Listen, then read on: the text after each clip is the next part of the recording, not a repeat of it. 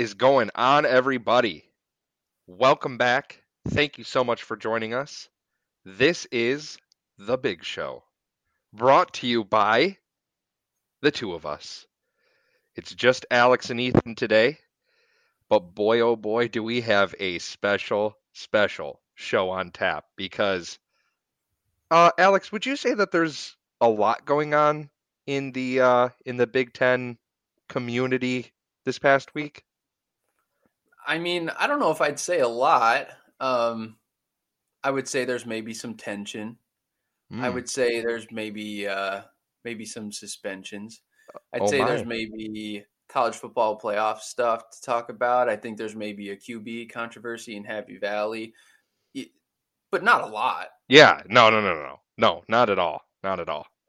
But we have got a jam-packed, loaded show for you today. So, without further ado, let's get right into it. Alex, hit us with the first topic. So let's start off with the college football playoff because these rankings just came out a night ago and we've had about 24 hours to sit and marinate and think about our opinions, take in everyone else's, and figure out how we really feel about these rankings and about this committee. I, I have feelings you have feelings, I have feelings, and I think our feelings will both tell us that the committee I don't really know what they're doing, and I don't know if they do either. I, I have a pretty good feeling of what they're doing, but I'll I'll let you in on that. Um, so is that where you want to start? Uh, let's just let let's poke a few holes in this. Actually, you know what? No, start off with what you're going to say about Big Ten teams, one losses, Clemson. Get get into your rant. Let's go. Let's hear it. Okay. So for me, uh, this is just. I believe that this is the playoff committee trying to do their best to tell you, hey, Big Ten, two of you are not getting in. AKA Michigan and Ohio State are both not welcome in this playoff. And to be fair, we do live in a world where these two teams, which are clearly the cream of the crop in the Big Ten, cannot play each other in the Big Ten championship game, which sucks. And the SEC could very well be in the same position when it comes to Tennessee and Georgia. They could very much they could very much be in that exact same situation. However, they have a third team in the mix in Alabama. So they could still get two teams in. But I think what the College Football Playoff Committee is trying to do is tell the Big Ten only one of you is welcome. And, and I mean, okay, fine. If you want to go ahead and put Clemson at number four above Michigan, but do not tell me that that committee did not backload that top 25 with all of these crap opponents that Clemson has beat just to make Clemson's record look better than it actually is. I it's a fantastic point. So let me lay out some of the important rankings in this top 25. So I'll give you all the top 10 and then some of the more significant rankings on the back end of this that we're referring to that could mean a lot as the season goes on. So starting with number 10, we have LSU. 9 is USC, 8 is Oregon, 7 is TCU, who's undefeated, remember that. Six is Alabama. Five is Michigan, who a lot of people expected to be in the top four. Clemson is at four. Georgia's at three. Ohio State is at two. And Tennessee is at one. Now, some of the other big time rankings Penn State is sitting at 15. Illinois is right behind them at 16. And when Ethan's talking about backloading the rankings for Clemson to prop them up a little bit, you have Syracuse at 20, Wake Forest at 21, NC State at 22. The three best wins for Clemson, all just barely tucking into that top top 25. NC right State, now. NC State, and Wake Forest being ranked is uh, outrageous. NC State almost lost this weekend. Wake Forest and Syracuse both did lose this weekend. Syracuse lost back to back. Correct. So which I'm so, not saying I'm not saying you can't be ranked with two losses right now. There's plenty of ranked teams that have two losses. That right. is not what I am saying. However, you can clearly see that what they did was to set up putting Clemson above Michigan. And I don't think that even with an ACC championship, if Clemson loses a game, they're out. Especially with the teams that they have remaining on their schedule. And I do yep. believe that they play Notre Dame coming up here. I believe that they play Notre this Dame. Notre weekend. Dame, Notre Dame playing a little bit better football right now. Please, Notre Dame, Notre Dame. I hate you so much. I really do. I hate you as a school. I cannot stand you. I don't like your players. I kind of like your coach a little bit, which I don't like that either. You make me dislike you by making me like a part of you. Please, please beat this team. Please. I I am begging you. Because so, Cle- Clemson is getting Clemson is getting the recognition for what they have done in the past. And I am correct. not saying that Clemson should not be ranked in the top 10. TCU has a better strength of schedule and a better better wins than this Clemson team does. TCU should be if anybody should be ranked ahead of Michigan, if you want to talk about the teams that they have beaten, it should be TCU. We should not be having this conversation about Clemson right now. If it would have been TCU at four and you would have put Michigan at five, I would have been like, you know what? Michigan really only has the one quality win over over Penn State, so I can live with it. Do not do it with I. I it makes me it. I, I'm I'm gonna start raging, which I don't want to do, but it makes me so upset because it is literally you are taking only into account and the fact that Alabama is above TCU is just mind-boggling. Because and if you want to make the argument, oh, but TCU has had to come from behind and TCU has played from in a bunch of close games. Yeah, they've played good opponents and they ended up on the winning side of all of them. You know what Alabama has? A loss. And they should have lost to Texas, who was unranked at the time, and they should have lost to Texas A&M, who is hot garbage. So if you're talking about teams having to come from behind against subpar opponents, let's start talking about some of these SEC teams that have struggled with absolute dog water, and one of them has a loss to their name. Tennessee is ranked appropriately at number one. They have had a great strength of schedule. They've beaten Alabama, and you're going to see what they are against Georgia this weekend. But right now, they deserve to be ranked number one. Georgia almost lost to Missouri. To Missouri is ranked number three. Alabama is ranked ahead of TCU with a loss and an almost loss to Texas, which would have been had their quarterback not gotten injured, and an almost loss to Texas A&M, who we have seen repeatedly over and over again this season prove themselves to be absolute dog water. This playoff ranking committee is so garbage. Go ahead, Alex. Yeah, I want to get in on this action because I'm going to poke a few more holes in this and just point out some of the contradictory nature of how they put this top 25 together. Okay. So I mentioned LSU at 10. LSU is at 10 with two losses. They're the highest two highest ranked two loss team, and Ole Miss is right behind them at 11 with one loss. I believe, if I'm correct in saying that. Yeah, they have one. Oh loss. yeah, and where's Utah, who has a top ten win against USC? Oh, you mm-hmm. took the words out of my mouth because the only reason LSU is a spot above Ole Miss with two losses is because LSU beat Ole Miss head to head this last weekend. Well, USC is sitting at nine, and Utah is sitting one, two, three, four, five spots lower than USC at 14 when Utah beat USC head to head. That doesn't really make much sense. Okay, let's keep going.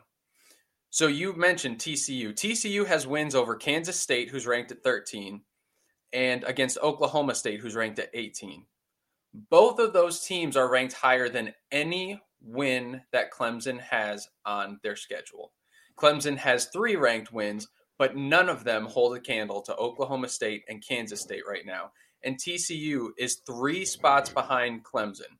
So that tells me then, that tells me then that okay, maybe part of what the committee do is doing is using the eyeball test. Maybe the eyeball test means a lot to them. Okay, because then you've got Ohio State ahead of Georgia.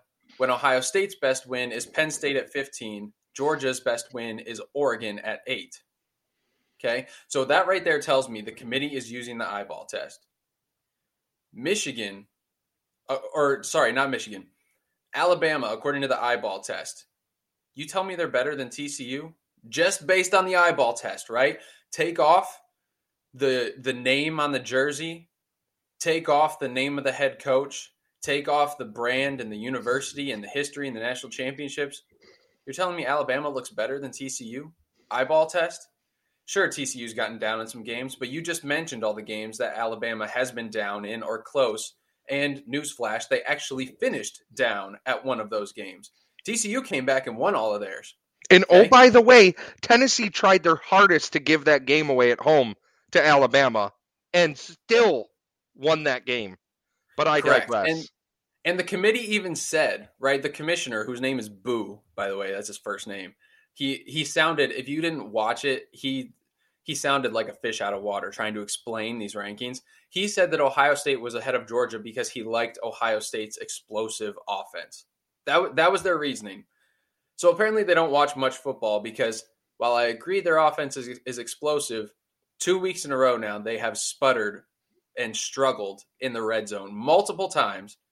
But you're telling me TCU with Max Duggan putting up the numbers that he is this year doesn't have an explosive offense, and yet and you put them behind no Alabama, who's got a loss. It makes it makes absolutely the fact that TCU is behind Alabama is asinine to me. It is. It makes so, no sense. It there there is no explaining that. To open the rankings and listen, could Alabama crawl themselves back all the way to a number two spot or something along those lines and, and win the SEC? Yeah, of course they could. Their whole schedule is out in front of them, but you still have to go and do that. And what you've shown us so far is you have a loss. You've lost a game. And TCU hasn't done that. And, and, and, I get that all of this stuff is probably going to sort itself out by the end of the year. But this year, more than most, you are going to have so many people pining for that fourth playoff spot. And the yeah. fact that you have opened the rankings the way that you have – the playoff committee has already set themselves up for failure. That that's Correct. my opinion. They have set themselves up for failure. I agree. So I could talk about this for the whole show, but let's dial it back and let's close out with some of the conclusions that we can draw from this as it pertains to the Big Ten teams. So, like we said, there's four in the rankings right now: Illinois, Penn State, Bama, or sorry, God, not Bama, Michigan, and Ohio State.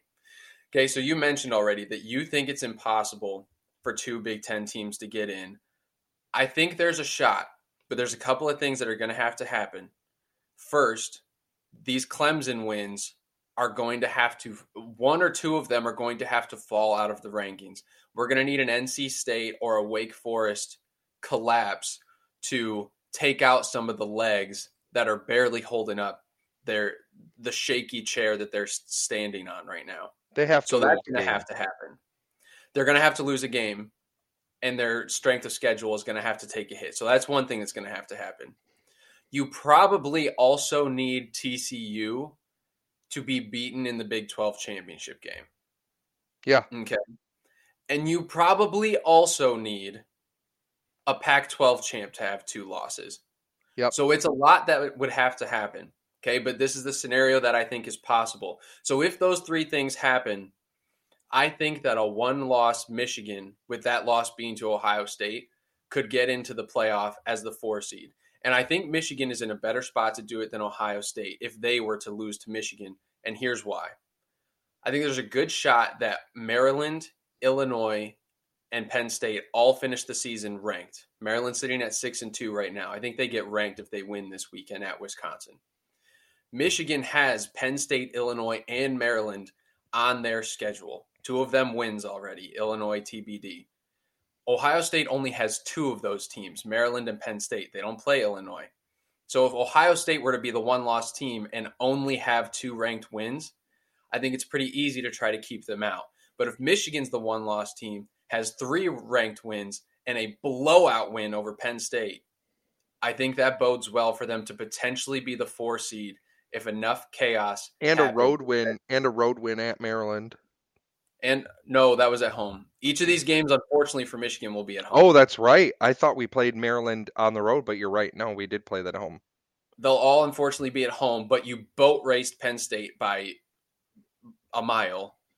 You beat Maryland. It was close, but mostly because of a garbage time touchdown. And we'll see what happens against Illinois. So if it does happen where two Big Ten teams get in, I think it's most likely to happen with Michigan. But you need those three teams to be ranked at the end of the year. Yeah, I mean, if you were going to put together an argument for it, I think you just made the perfect one, to be honest with you. And I really think that there is a good chance that two teams from the SEC get in, unfortunately. I agree. I think that the loser of, as long as it's not a two loss loser of the SEC championship. Now, if both teams go into that game with a loss, and or let's say Georgia, for instance, wins out, so they beat Tennessee and Tennessee does not make the SEC championship game, and Georgia goes in and plays Alabama and beats Alabama, and now Alabama has two losses. Tennessee and Georgia, Tennessee and Alabama both out. Now, the I think the worst nightmare for every conference and every team in the country is if Georgia beats Tennessee, Bama beats Georgia, and now you've got a round robin situation with three one loss teams in the SEC where Alabama's a conference champ and they're automatically in. And then you have Georgia who beat Tennessee and Tennessee who beat Bama. Because in that scenario, you might, if enough chaos happens, it's not out of the realm of possibility for the SEC to get three teams in the playoff. And they set The it up team- perfect. The team There that gets five- the team that gets left out of the. S. Yeah, go ahead. there's five SEC teams ranked in the top 11 right now. It's set up perfectly for the SEC to be the first ever conference to get three teams in there, if enough were to happen, because the play because the committee ranked them that way. I just don't see it. I I I do not see that happening. I I mean, they too many of the teams have to play each other. I mean, you've got LSU who looks real good, and I, I mean they play I think it is Alabama the- this. They play Yeah, I it's Alabama this least weekend. Likely, it's the least likely scenario we've brought up, but it is there, and I think it would be every one-loss team who's fighting for that fourth spot. It would be their worst nightmare to have a one-loss Georgia and one-loss Tennessee because those are the teams it would be between. And the rankings would be Alabama number one, Georgia number three, Tennessee number four. Probably. And that's what it would have like to a- be. and like a Big Ten undefeated Yeah. conference champion number Yeah. two. No, no, no. They'd be number one. I'm sorry. And Oh, Alabama, you're right. it would be Alabama would be two. It would be two, three, four. You're right. You're right. They'd be two. So I think three, the four. bottom line is that Big Ten fans continue to root for chaos. Ohio State and Michigan fans continue to root for Illinois and Penn State and Maryland to prop up some wins and root for the Clemson strength of schedule to take a big hit. You need Syracuse, Wake Forest, and NC State to lose a couple more games and Clemson to lose a game. So we're just we're just rooting for chaos. We mentioned it on last week's pod. We're just rooting for chaos as Big Ten fans. So I think we've exhausted the playoff. The Big Ten. The Big Ten. Let's let's circle back and just close this off. Yeah, The Big Ten champion is getting in, even if it's a Correct, one loss. right. Even if it's a a one loss Illinois team, they're getting in. correct. Yes, I think that's safe to say. A conference Yeah. champ is getting in. Yeah. So so if you're a one-loss Big Ten team, you're rooting for as much chaos as possible because you're not your spot is not guaranteed. Correct. Yeah, but if you're a Big Ten champ, you're in at this Correct. point. Yeah. All right, so we'll put a bow on the playoff and let's talk about we're going to get into the games, but first we're going to talk about what happened off the field cuz it's the elephant in the room. And it's Michigan State, Michigan. The the fight in the tunnel that ensued after the game. Uh, now there's a lot to unpack here. A lot of names, a lot of opinions. So We're going to handle it as gracefully as we can while giving you our very, very honest opinions about what happened. So I'll just break it down for some people who maybe haven't seen videos or haven't been as plugged in as we probably are with following the the fan pages and reporters that we do. So the the Michigan Michigan State game ended, and so the big house only has one tunnel that both teams walk out of. The away team always goes first, and Michigan goes second. Well, there were two Michigan players who got into the tunnel at the same time. They went into the tunnel at the same time as Michigan State and were kind of in the middle of the players. Only two. What ended up happening was video. That emerged. was I, I just want to start off right here. That was unwise. Let me I just agree. say, let me just say that was unwise. That wasn't agree. smart. I I agree. I'm gonna have some I'm gonna have some serious opinions coming up here about Michigan State and the way that they handled things. Yes. Or the their players specifically. Not them as an organization, because I think they've taken the the appropriate ste- steps since then. But unwise, to say the least, by these Michigan players to gallivant up into the tunnel with all of the Michigan State players. Not smart. That's all.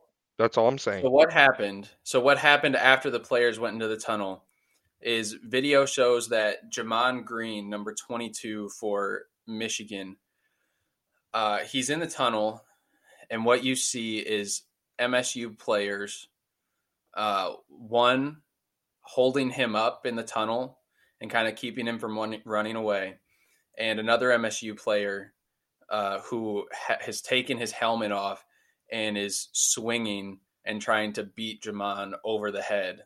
I think that's a fair way of putting it. With his helmet, straight up trying, straight up assaulting Gemon with his helmet, using it as a weapon.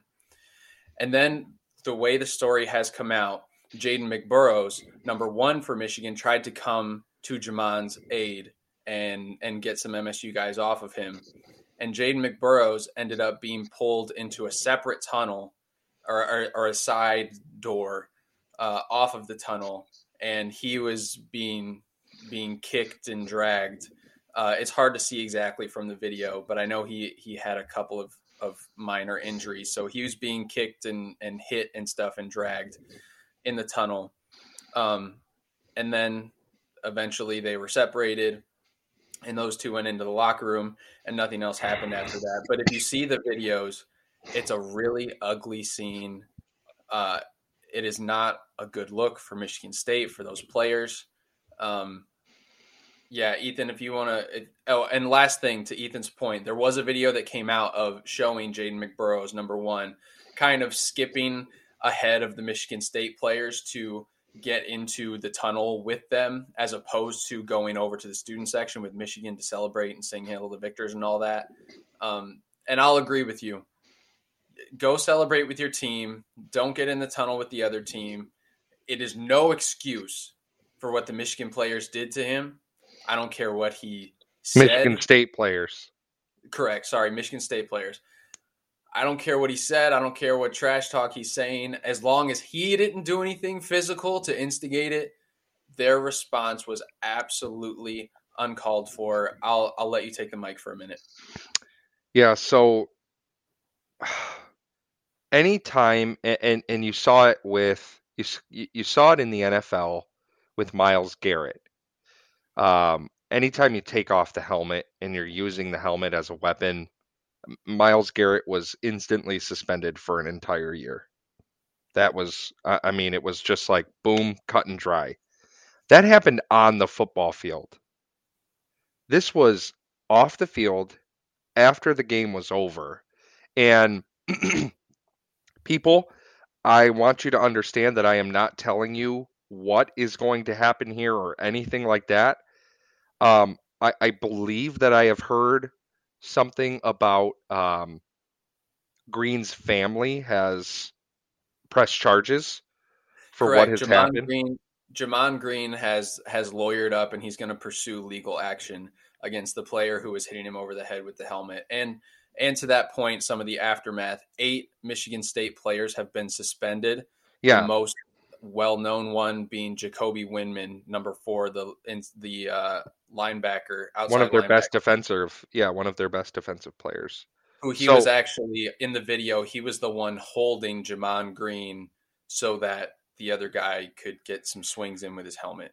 So, I think what you're going to see here is whoever the player was using the helmet as a weapon, they're going to be cut from the program. I, I, I think that's pretty cut and dry. I, I I don't care who you are. I don't care what program you play for. If you take your helmet off and you're a college kid and you're using it as a weapon to swing and hit another player with, you're just you're gonna get cut. Like I, am I'm, I'm sorry. Like that's the end of the road for you. And uh, Green is you know pursuing legal action against him. I'm not gonna really dive too deep into that. Um, you you can do what you want. It, it is you know you have every right to do that, especially if you feel as though you were put into a situation where you felt very unsafe or that your life was possibly in danger or something along those lines. I don't know. I wasn't there. I have seen the video and it does not look good for the Michigan State side of things. That's for sure. And I think that is the overwhelming theme to what happened here is the fact that none of it looks good for Michigan State. And I, am going to go ahead and say this right away. I think the way that Michigan State as a university has handled things post all of this happening has been fine. I have not had an issue with it. Eight players have already been suspended, and I think that's just the beginning of what is going to happen as a total. They released a statement, yada, yada, yada. It's all a little bit, you know, PC at this point, but they have taken actions right away. What I don't like is the fact that there are people out there who immediately wanted to turn this into oh my gosh, this is just Michigan being so petty after a win and blah, blah, blah, and turn it into these kids who were jumped in the tunnel. And one of them was beaten over the head. Mind you, Green did not have a helmet on. His helmet was off. He's in and concussion kid, protocol. And this kid is swinging a helmet. I, I don't know how many of you out there have ever held a helmet in your hand, a football helmet. If you were to swing that at somebody's head, uh, you could do some serious, serious damage.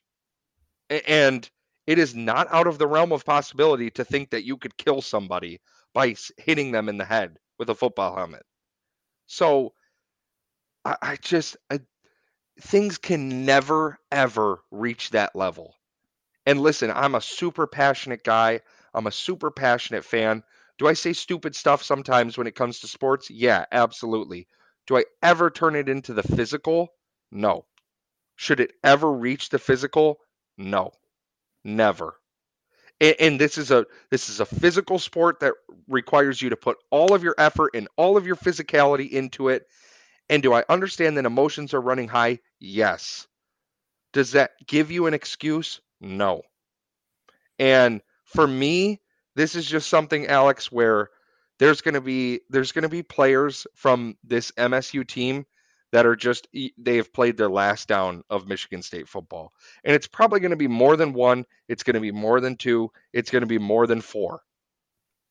It, it, and I honestly think that that's probably what you're going to see come out of this. It was just really sad, and it kind of took away from, especially being a Michigan fan, it took away from the ability to kind of like celebrate the win afterwards because it was like, uh, this is this goes beyond sports.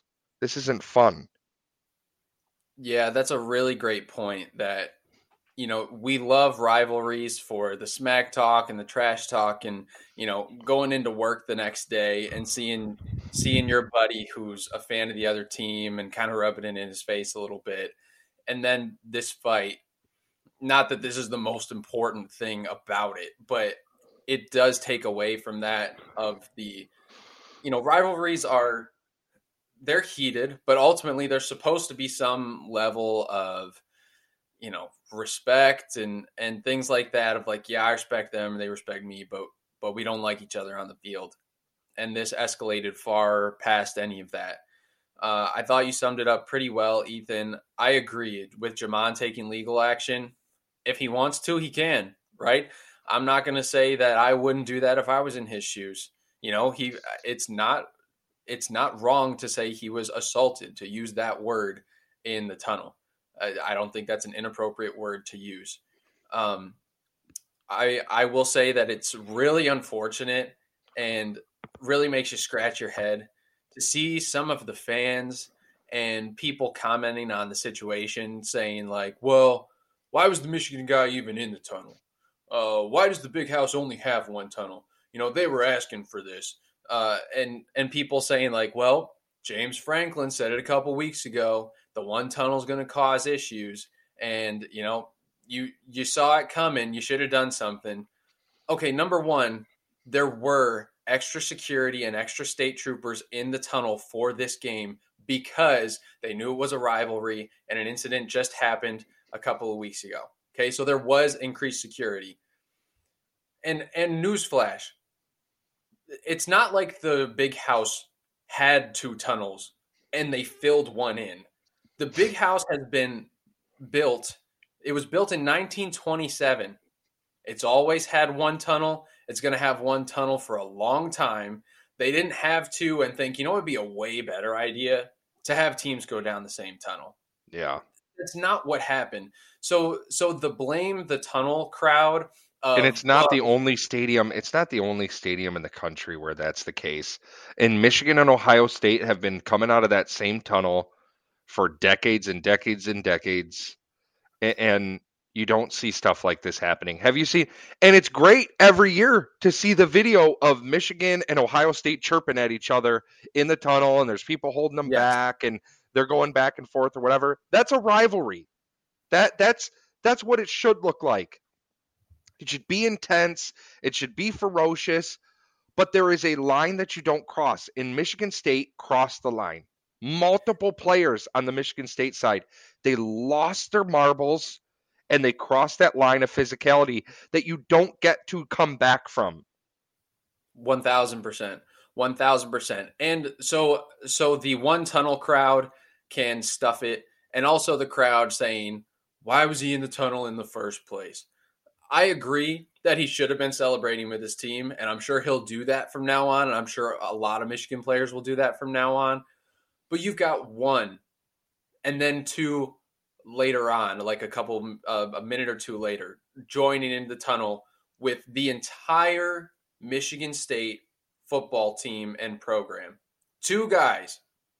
You're telling me they felt it was appropriate because two guys were in there in the tunnel at the same time, probably talking some smack to do what they did to him.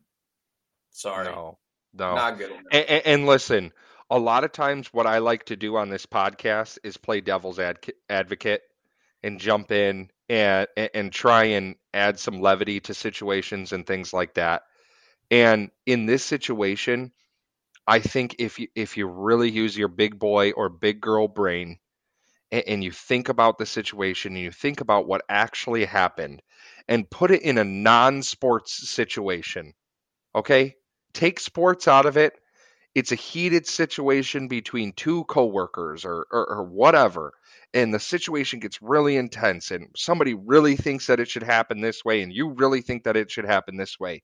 And it ends up with you picking up a stapler and beating your coworker over the head with it. How, how do we end how do we end that conversation? Do we end that conversation in a polite manner without the cops getting called because you just picked up a stapler and beat me over the head with it? No, I'm calling the cops on you. You're a moron. Like, you just went beyond a line that allows you to come back from it. You have to remove 100%. when when things get to that level of physicality, you have to remove sports from the situation. Okay? Like I I, I and I was so afraid. This is going to sound so crazy, but I was so afraid after the thing with Draymond Green and Jordan Poole happened uh, a month ago or whenever what before the basketball season started during practice. I was so afraid after that happened and no punishments were put out and they were like, "We wish we could have just kept this internal. We didn't want it to get out." When that news came out, I was like, "Man, that really sucks." Because they had an opportunity to put a foot down and be like, "Hey, like This wasn't even like they got into a tussle after a play or whatever. Jordan Poole's just standing there and gets sucker punched right in the mouth by Draymond Green. And I was like, man, this is a really good opportunity to just be like, you know what, this is not okay. And we as an organization are going to suspend, you know, maybe something happened that we didn't see on the camera, and we're going to suspend both players, or we're going to suspend suspend Draymond for his actions or whatever. And I, I just had the worst feeling that something was going to happen. And I thought it would be more so like on the field. I did not anticipate this. But we've got to stop dropping the ball in sports as a whole when it comes to these outrageous acts of physical violence and not punishing them to the full extent. You've seen it in the L- you eh, I, am I'm I'm so sorry. Let me just finish this Go point. Ahead. I, I, I'm, I apologize.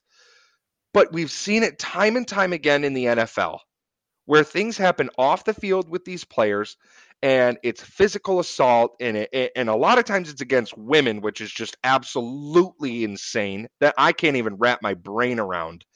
And the suspensions and the actions that are taken against these players do not come anywhere close to the level of action that should be taken against them. That people who are now younger than these players get the impression that I'm a football player, I'm an athlete, I get to do these same things and I get to get away with it. It's stupid. And I don't care if you're a Michigan player, a Michigan State player, you play for some other school that I've never heard of, or whatever. I don't care. I am completely taking fan affiliation out of this conversation right now. I don't care. And people, if this was a Michigan player doing this to a Michigan State player, I'd want him off my freaking team. Yep. This is not okay. And I don't care if it was last year and it's Aidan Hutchinson in this situ- same situation. Off the team you go, buddy. There, it, it just can't happen. We're talking about actual physical acts of violence. It's not okay. It can't happen. These kids are kids, quote unquote. They're adults. They've reached the age where you go to trial for something, you're getting treated as an adult. We've got to be better. Yep, 100%. And to that point, uh, Mel Tucker has handled things fan- uh, incredibly well, in my opinion. The university has handled things incredibly well. I, I just want to say really quick, I 100% agree with that. Great yeah. job by Michigan State as as a university. Great job by Michigan State's coaching staff. Like kudos to Mel Tucker. And the I, eight suspensions. Great job the eight suspensions actually happened in two waves. So they suspended four players, got more video evidence, and suspended four additional players. So they are being proactive in taking care of this and taking care of the people responsible. So kudos to Michigan State for doing that. And I just want to be very clear as Michigan fans, I am not painting a broad brush. I think this was a few bad apples in Michigan State's locker room that got way too heated and took things way too far.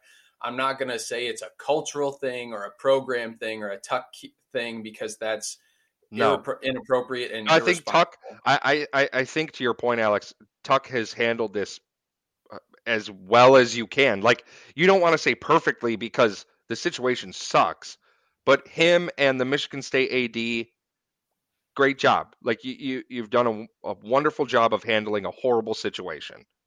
One hundred percent. Um, so I hope we don't have to talk about anything like this again on this podcast because uh, it was unfortunate. It was ugly for both teams, especially Michigan State. Black mark on the game and the rivalry. And hopefully, we do not have to be talking about this anytime soon. So, with that being said, let's get into the actual on field game between Michigan and Michigan State, and we'll get into the rest of the weekend. So, Michigan took it to Michigan State 29 to 7 uh, was the win they pushed on the spread, very unfortunately, one winning by 22. This was to me a very slow and painful death. Like it wasn't electric, like they didn't jump out to a lead super quick. Michigan State actually had a lead early in this game. Uh, they went up seven to three after Keon Coleman had just an absolutely sick touchdown catch. Uh, but then Michigan answered 10 7. And then on the next drive for Penn State, they were at the Michigan five yard line with a fourth and one. They didn't convert, and really after that, They ran a delayed handoff. it was ugly.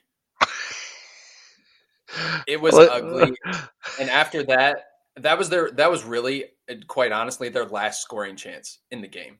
Was that was that fourth and one at the Michigan five, uh, very early in the second quarter. So uh, Michigan took over after that. I will say that uh, as a Michigan fan, it was very refreshing to hear the trouble with the snap call and and not have it be on my team. For those who know what trouble in the snap is, you know what I'm talking about. Michigan State had their own troubles where uh, long snapper, the, the backup was in, snapped it over the punter's head, and Michigan got a short field and scored. Twice. Um, uh, tw- well, he got it off once and He did. lucky. An very close. incredible job to get that first punt off. a one-handed catch to get it off. Yeah, it was uh, it was really in, in, impressive. But happy that the play call went uh, in our favor that time. But for Michigan, struggles in the red zone continue. They scored 29 points on two touchdowns and five field goals. They have to be better about that. This same thing plagued them last year uh, until the Ohio State game where they miraculously turned it around. So definitely things to improve on for Michigan, but you got out of there with a win. What do you have to say about the game? Um, really, honestly, I think it was just one of the. Uh, this, this was my biggest read. I was at this game. Um, best game day experience I've ever had. Best seats in the big house I've I, I've ever had. I was row twenty, right on the fifty yard line, on the Michigan sideline. Absolutely incredible.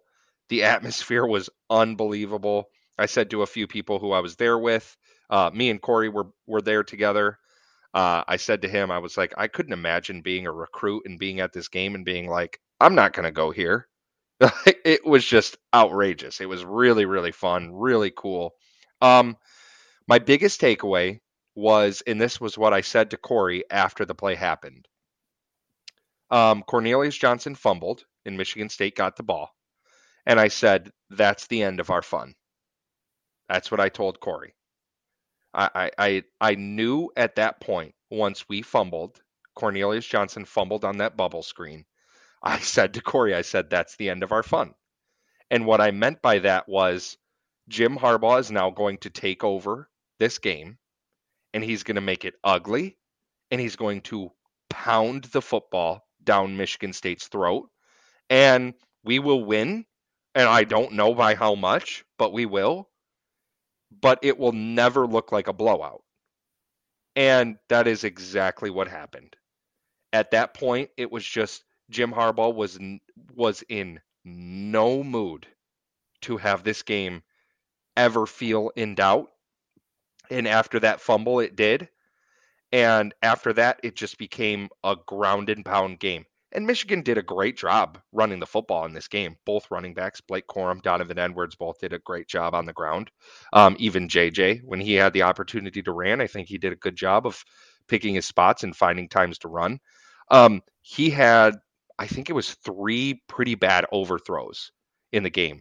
I think there there were some times where he needed to just kind of settle down, um, overthrew the football a few times but it was exactly what I expected after that Cornelius Johnson fumble. If I'm being completely honest, it was just Michigan take over the the the flow of the football game, dominate time of possession, and end up and, and Michigan's defense after halftime, like you better do all of your scoring in the first half. Uh, teams, this is a, a major announcement to all teams who have to still play Michigan on their schedule do all of your scoring in the first half because you're not scoring in the second half. Because Michigan Michigan's State halftime adjustments on defense have been unbelievable this year. Michigan State had negative 18 yards after halftime. Case in A point. large part of that is due to the trouble with the snap, but negative 18 yards after halftime. Uh, to your point, that was a great point about the taking away our fun. I didn't even think about that, but that's absolutely what happened. That as fumble it took away all Michigan's fun. One thousand percent, one thousand percent, it did. As a team, two hundred seventy-six rushing yards. Corum had one hundred seventy-seven, one rushing touchdown, one receiving touchdown. So he continues to be just an absolute dog. Um, but when Michigan he, does, he do solidified himself as a Heisman candidate in this game. One thousand percent. But I I used to get mad when Michigan would do this, kind of take the fun and take the air out of the game and quit throwing it around. And then I I I just remind myself, you have the best offensive line in the country. You might have the best running back in the country. You might have the best running back duo in the country. You'd be kind of dumb as a coach to say, I'm not going to lean on this as much as I can during a game. I mean, you just expect your coaches to coach to the best parts of your team, and that's what Michigan does really well. I do think, though, as I was watching this game, you mentioned that JJ had a few uh, a few overthrows. There were two throws, though, in particular, both to Ronnie Bell, that he needs to come down with. They were two 50 50 balls that hit him in the hands, basically and he didn't come down with them. I think a large part of what's keeping Michigan from being really explosive on offense right now is they don't have that dude on the wide receiving uh, in their wide receiver room that can go catch a 50-50 ball, ball that can just go make a guy miss on his own, right? They don't have that guy. They have talent, but they don't have that guy, and I think it is limiting them in terms of the explosive plays that they can get through the air. I think Ronnie Bell has the opportunity to be that guy. Still, I still think he does. And I think what you have seen is most of this season, if not all of this season, Jim Harbaugh has kept a very tight lid on this offense because he knows what his offensive line is and he knows what his running backs are. And he will be damned if he does not show you what he has in that running back room and in that offensive line room. And last year, we all thought, hey, this has got to change before you play Ohio State. You're not going to beat Ohio State this way. And then he said, let me pay, take my pants down and show you. And then he went into that game against Ohio State last year and did the same thing. They took a couple of shots downfield and they hit him big pass to Cornelius Johnson in that game last year against Ohio State that got them down inside the five yard line. But for the most part, it was here's Hassan Haskins. And if you can stop him, more power to you. But I don't think you can.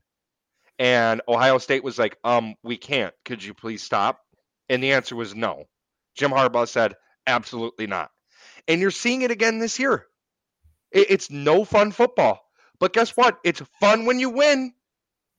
100%. It's fun when you win. It is a winning recipe, and that's all that matters. And that is all that matters. And he has two non negotiables on this team. He has two non negotiables. That offensive line is a non negotiable. You have no opportunity. You do not stop that off- offensive line from performing, and you do not stop Blake Corum from performing. So good luck but this is what we're going to do. And that's kind of what you're seeing. I, I don't think there's any special recipe in the mix or anything like that crazy that you're going to see late in the season. All these, oh my gosh, I can't believe now they're letting JJ McCarthy run wild or blah, blah, blah. For all the fans out there who are waiting to see that type of stuff, stop waiting for it. You're seeing what this team is. And they're great and, at it. And they're great at it. They have an NFL offensive line and an NFL backfield. And guess what you do when you have that? You dominate the time of possession and you run the football. You don't see Tennessee Titans fans clamoring for Ryan Tannehill to throw the ball all over the place. Well, you want he doesn't get to throw Henry. the ball anymore. He got benched. Oh, that is tr- that is true. But regardless, you give when you got Derrick Henry, you give him the ball 35 times, and that's what you have in Michigan with that offensive line and Corum combination. So a great win for Michigan. Uh, no style points, like we said, but a great win nonetheless. JJ 167 yards through the air and a touchdown. We gave you Corum's numbers for MSU. Payton Thorne 215 yards, one touchdown, one interception. Keon Coleman had 155 yards and that one touchdown. Most of those yards coming in the first half, though on some 50-50 balls that he made plays on. And as he a played, team, he played great. Keon Coleman looked great. like a baller in that game. Played great in the first half. And as a team for Michigan State, 37 rushing yards. The third opponent to be held to under 15 rushing yards, under 50 rushing yards against Michigan. Super impressive. Super impressive. I'm telling you, good luck in the second half against Michigan. They get to go in the locker room after they say that after they've seen what you do. Good luck. Good luck. Ohio State beats Penn State 44 to 31. This was an awesome football game to watch. Just a really, really fun game to watch. Back and forth the whole time.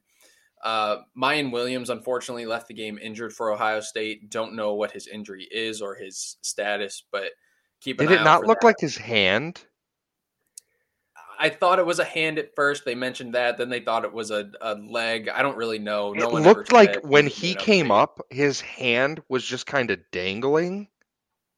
And I was like, I immediately said, I, I, my wife was in the room, and I immediately said, "Oh, he broke his hand," because his Yeah, hand was just kind of dangling Hopefully- there. But Yeah, I, I'm we'll that's just find out more. speculation. I don't know. Yeah, hopefully we'll find out more as the week goes on. But a couple of takeaways from this game. Ohio State looked human for the second week in a row. This was a very similar start to the game for them that happened against Iowa. So, so first two drives of the game, Penn State turned the ball over, two Sean Clifford interceptions. But this is what happened. The first drive, Ohio State was held to a field goal. And then they intercept Sean Clifford on Penn State's first drive. They go three plays, no first down, missed field goal for Ohio State. And then before the half ended, they were deep in Penn State territory. Like half was half was coming to a close, and CJ Stroud gets sacked, clock runs out, and they don't get a score before half. So there were multiple drives for them that really stalled out, and you didn't see that explosiveness from the offense until about nine minutes left in the fourth quarter. So I want to get to you, Ethan, but let me just break down because this game really was decided with 9:26 left in the fourth quarter. So at that point in the game, Penn State went up 21 to 16. These are the drives that ensued. Ohio State, three plays, 75 yards, a touchdown, a 41 yard touchdown run by TreVeyon Henderson. Ohio State's up 23 21. Penn State, two plays, a Sean Clifford fumble. Then Ohio State, one play, Cade Stover touchdown, 30 to 21 lead Ohio State. Then a Penn State field goal, then another Ohio State touchdown, and then Penn State one play, a pick six, and Ohio State puts them away 44 to 24 before they scored a garbage time touchdown. I mean, those drives for Ohio State, touchdown, touchdown, touchdown, like it just happened in the blink of an eye, and Penn State was out of it because of turnovers, because of Sean Clifford turnovers. He was responsible for four on this day. And I'd be remiss if we didn't mention the guy who was also responsible for causing most of them, JT. Oh God, I'm going to screw this up. Tuimoloau, I think is how you pronounce it. He had two sacks, a forced fumble, a fumble recovery, two interceptions, a pick six, and a pass deflection that turned into one of the interceptions. I've never seen a defensive end take over a game like he took over this game. His fingerprints were, were all over it. It is 1000% safe to say if he does not pull off that kind of a performance, I don't know if Ohio State wins that game. So, a beautiful game to watch, and Ohio State pulls it off thanks to that offense and thanks to JT. I think the biggest thing in this game was you saw what happens when you are the underdog in a game and you're facing a, a superior opponent and you turn the football over. When you learn when you lose the turnover battle, you are putting yourself so far behind the eight ball. And Ohio State, they struck fast and like lightning in the second half off of those Yep. turnovers. Didn't take full advantage in the first half of the first two turnovers, but those those second two in the second half, touchdown, touchdown. And anytime you give up 17 points off of turnovers in a game and you're the underdog, guess what you end up with? An L next to your name. And I, I think it was just par for the course for what we've seen from Penn State. They they they they look okay, they look good, and they're playing great against a really good opponent. And in the James Franklin era, it's just there's just it, it's just not there. The finishing is just not there. And man, did they have a great opportunity going into the second half of that game to really establish themselves and put themselves back into the playoff conversation after a loss to Michigan. Bye bye to that. I, I mean, just a horrible, horrible second half performance and a outrageously good second half performance from Ohio State. You saw the explosiveness in the run game, you saw the explosiveness in the passing game. I mean, you saw why they're the number two team in the country in that game in the second half. You really did. I mean, the quick strike ability with this Ohio State team, it's there. And now, you know, we really understand what they can do as an offense. Again, you you made the point they struggled in the first half. You know, as CJ Stroud, you get pressure on him. It's a close game. We'll see how that treats them going forward. But great win by Ohio State. And if you're Penn State, you're left with your arms up above your head again at the end of the game. Like, I feel like we just gave it away, you know?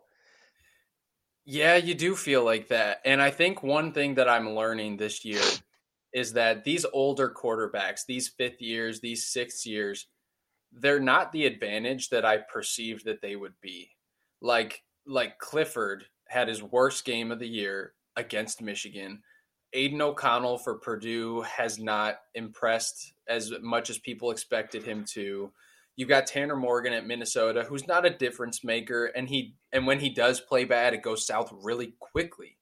So I think everyone perceives these older quarterbacks just to be such an advantage because they make smart decisions and the game slows down for them.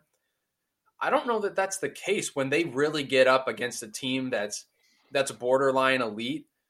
Uh, I don't. I just it hasn't been the case this year, and I think you could probably go back a ways and find that to be true. That you you need young quarterbacks, you need difference makers, you need playmakers in order to take the next step as a football team, going from good to great. And these six, these fifth and sixth year guys are not going to do it for you. Clifford in this game, four turnovers on his own. He those turnovers lost the game, and James Franklin actually said it this week that they are going to evaluate the QB1 position and see who's going to be the starter, whether it's going to be Clifford or whether it's going to be Drew Allar, who was a five star coming out of school last year. He's a true freshman. I think Penn State fans, a lot of them are kind of sick of seeing Clifford out there and they want to see some new blood. And I can't really blame them.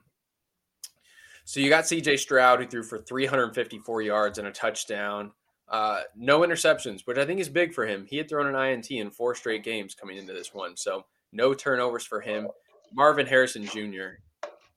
Wow, he is best receiver is, in the country. He is absolutely the best receiver in the country. Ten catches, 185 yards. I saw a stat today. Every single catch of his was for a first down. I mean, yeah. he is the yep. go-to guy for them. Yeah, uh, and and, and you could you could make the argument. I, I, I cannot remember his name right now. The kid who plays for Tennessee, who looks absolutely outrageous oh, Hyatt, at wide yeah. receiver, Hyatt. Um, but my goodness, Marvin Harrison Jr. It doesn't matter where the ball is thrown.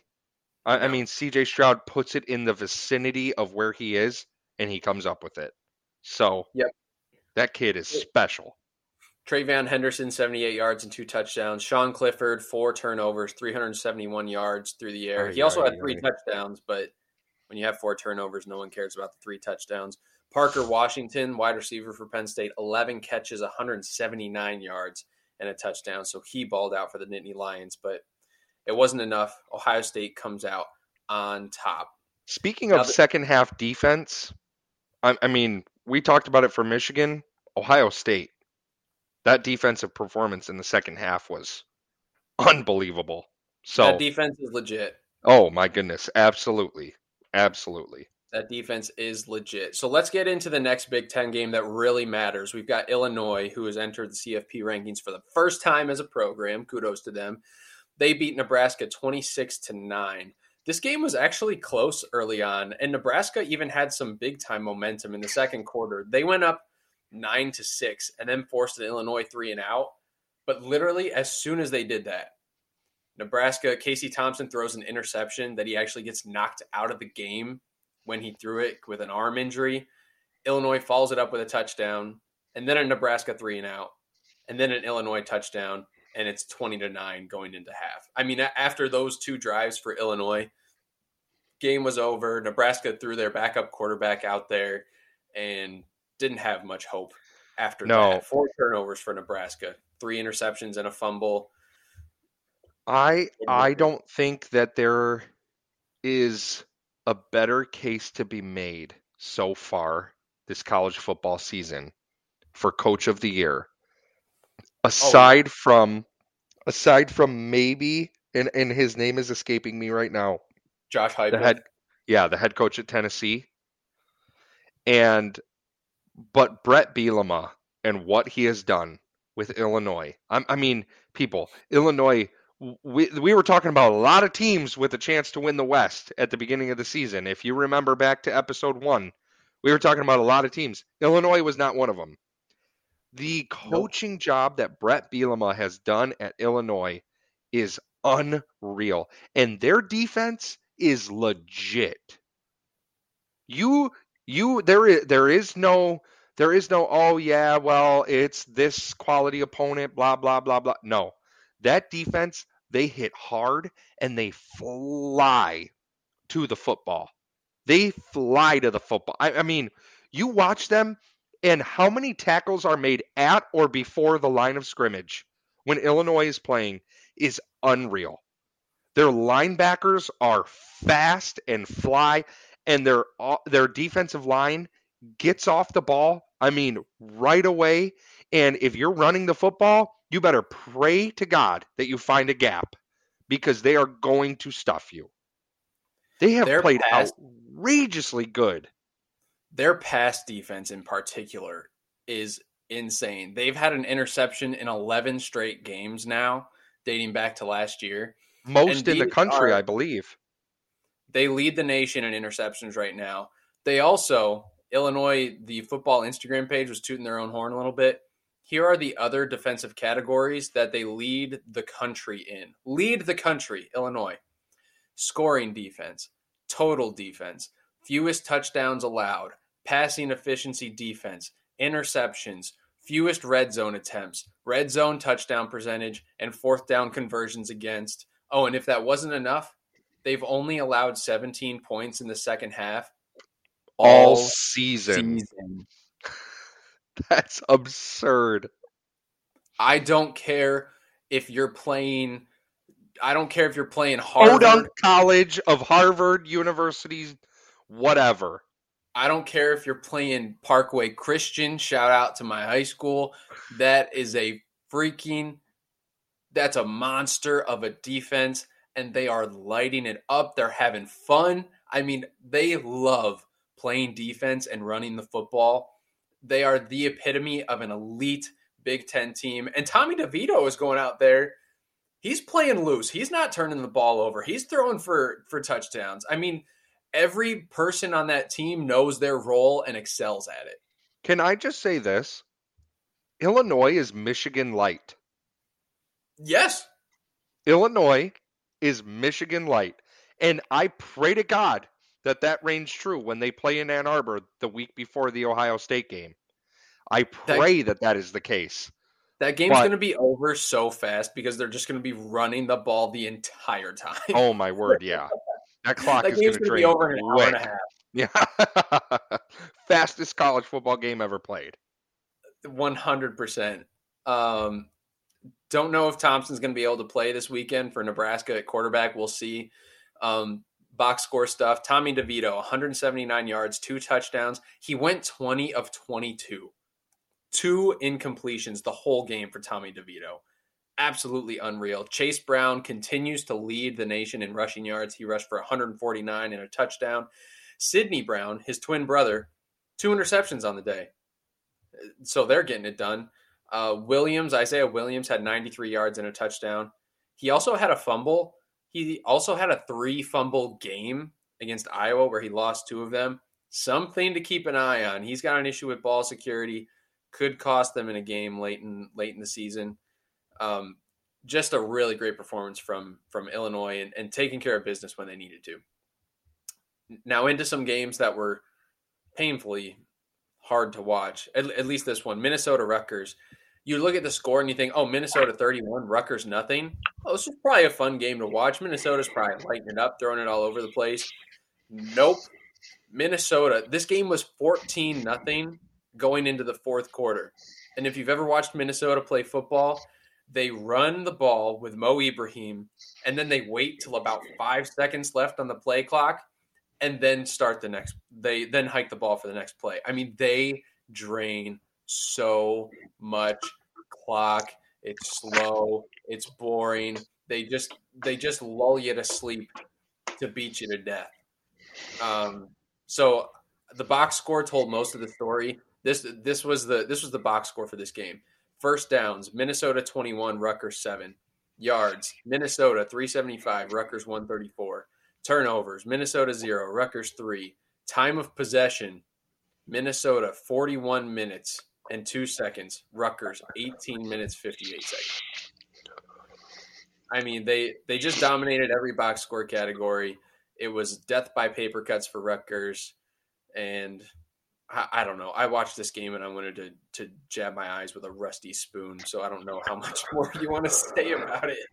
I didn't watch this game, and frankly, I don't care about either one of these teams because they're both both garbage. Well said. I, I think that's the best way to say it. I, am so I'm so ticked off with Minnesota. I, I, I can't. Too. I can't even. I can't even bring myself to to begin speaking about them. So, good win. Bye. Yeah. Uh, something of note: Mo Ibrahim, 159 yards, so his 100 yard rushing streak continues. He had three touchdowns. Uh, Rutgers, 48 yards rushing as a team very yikes performance from Rutgers. Well, a very Rutgers like performance from Rutgers, I should say. Uh, last game to go through, Iowa scores 33 points in beating Northwestern. Not sure if it says Iowa's getting back on track or what the more likely answer is or the more correct answer. Probably says more about Northwestern's defense than anything that Iowa scored 33 points on them. Spencer Petras played his best game of the year probably of his career.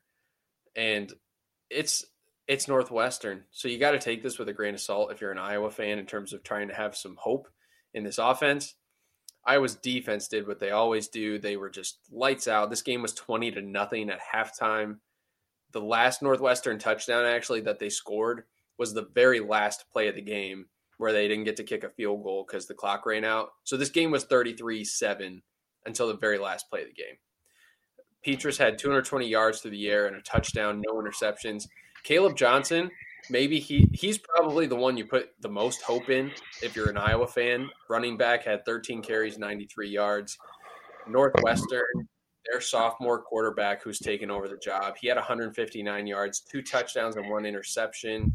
Uh, Evan Hull, he was a weapon lighting people up early in the year. Not against Iowa's defense. 32 yards rushing only 18 yards rushing as a team, and only 177 total yards as a team for Northwestern. if you're an Iowa or Northwestern fan listening to this podcast, wow. That's crazy. I can't believe you're listening to this. Your teams are bad. Next. So, I was listening to uh, Unnecessary Roughness, the Barstool college football podcast, and Brandon Walker brings it up every time they talk about Northwestern. They have yet to win on U.S. soil this year. they uh. beat Nebraska in Ireland, and that's their only win so far. Uh, so I know we breezed through those last two games, but who picked the under total for it? them at three and a half? Was it me? Did I do that? Yeah. Did I pick under three and a half? Interesting. You talking about Northwestern wins? Mm-hmm. I know. Mm-hmm. I I owe, I owe you ten bucks because I we had some Northwestern bet that I'm not going to win. So uh, that's right. You said that they would win six games.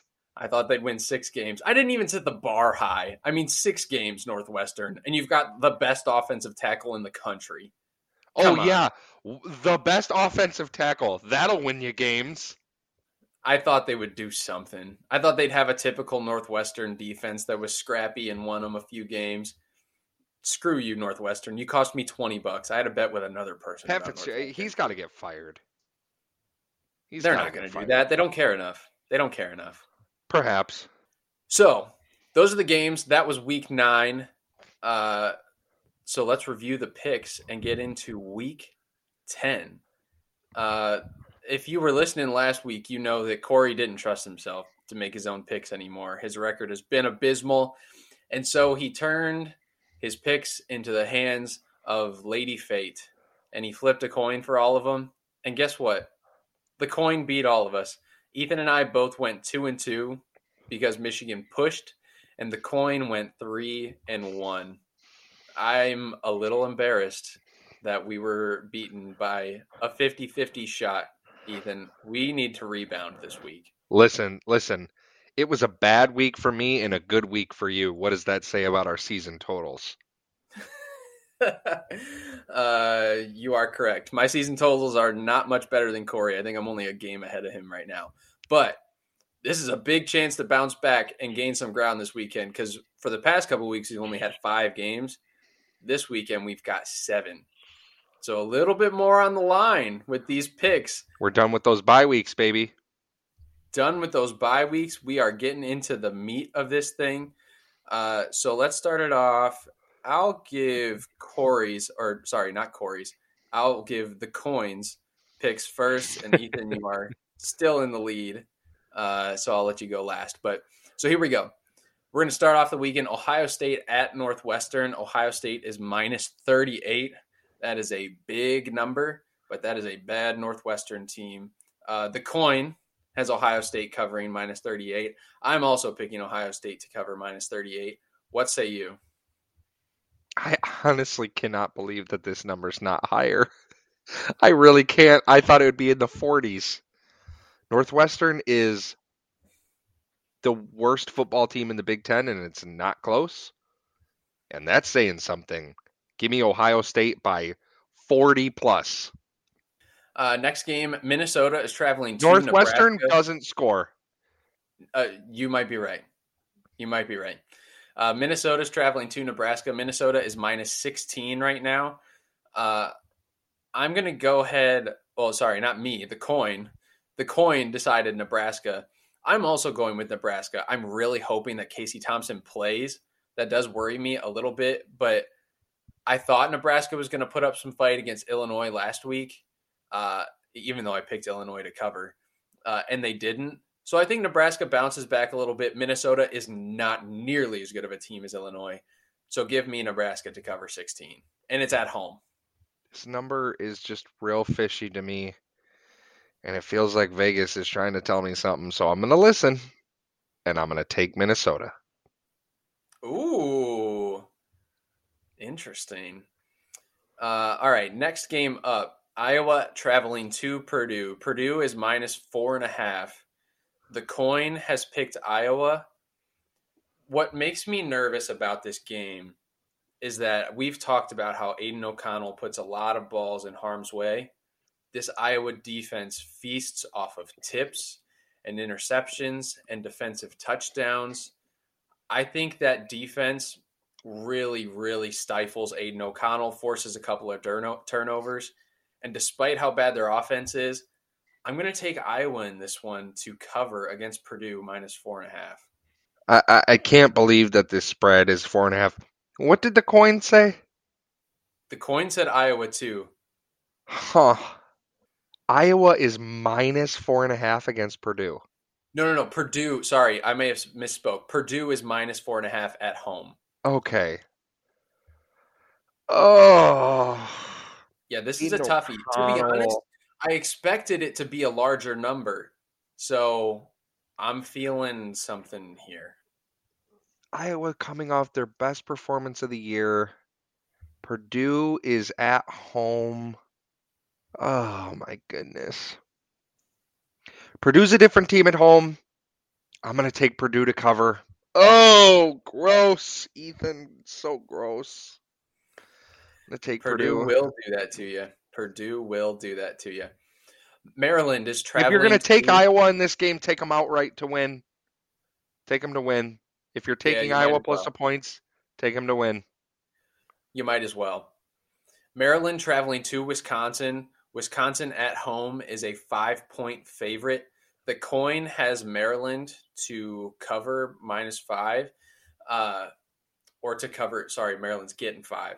Uh, I'm going to agree with the coin again on this one. I hate that Maryland commits the amount of penalties that they do, but I would be way more concerned if Maryland was minus five as opposed to Wisconsin being minus five.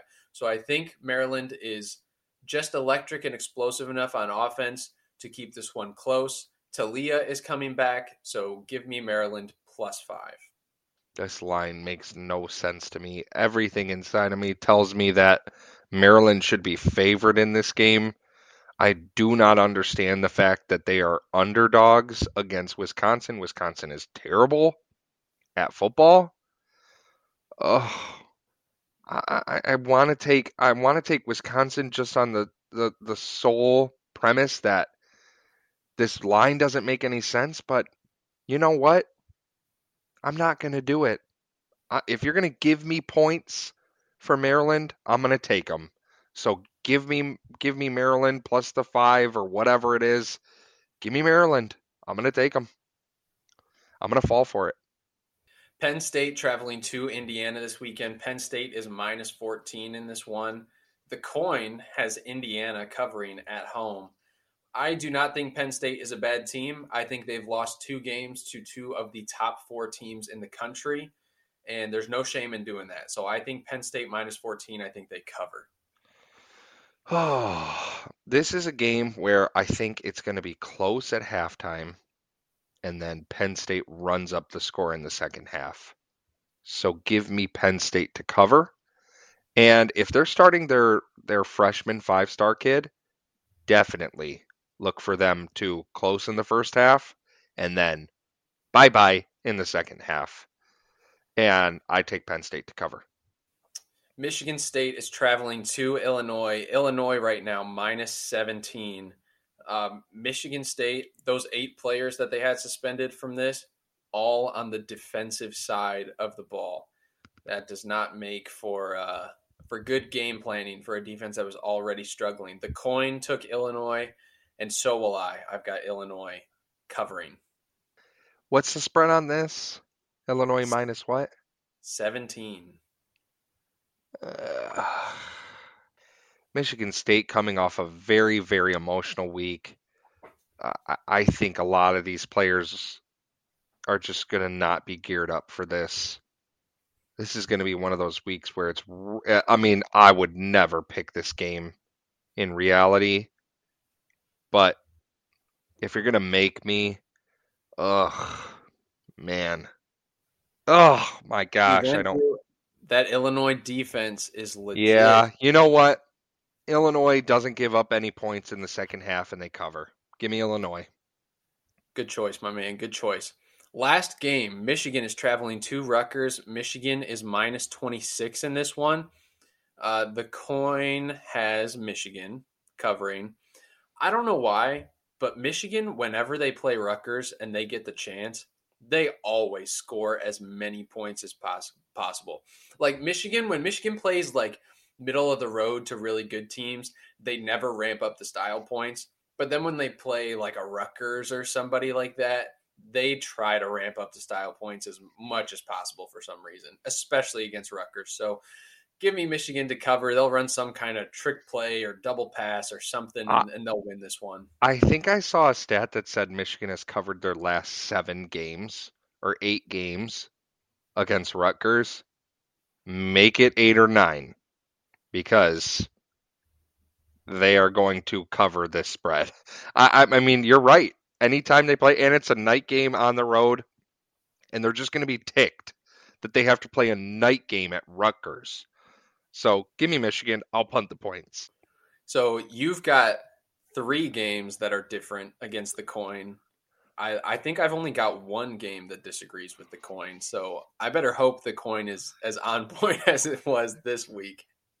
Ethan's giving me a big thumbs down right now on the recording. So we'll see. Um, but that is what we got for you today. I know we talked through a lot of stuff. It was a long podcast, but college football will do that to you, baby. we could talk about this thing for days, but we wouldn't do that to you. We wouldn't put you through that. so thank so thank you for listening and tuning in. Be sure to follow and subscribe wherever you listen. Leave us reviews. Follow us on socials at the Big Show Pod. Sorry, at Big Show Pod. And uh, we will talk to you next week. See ya. Peace.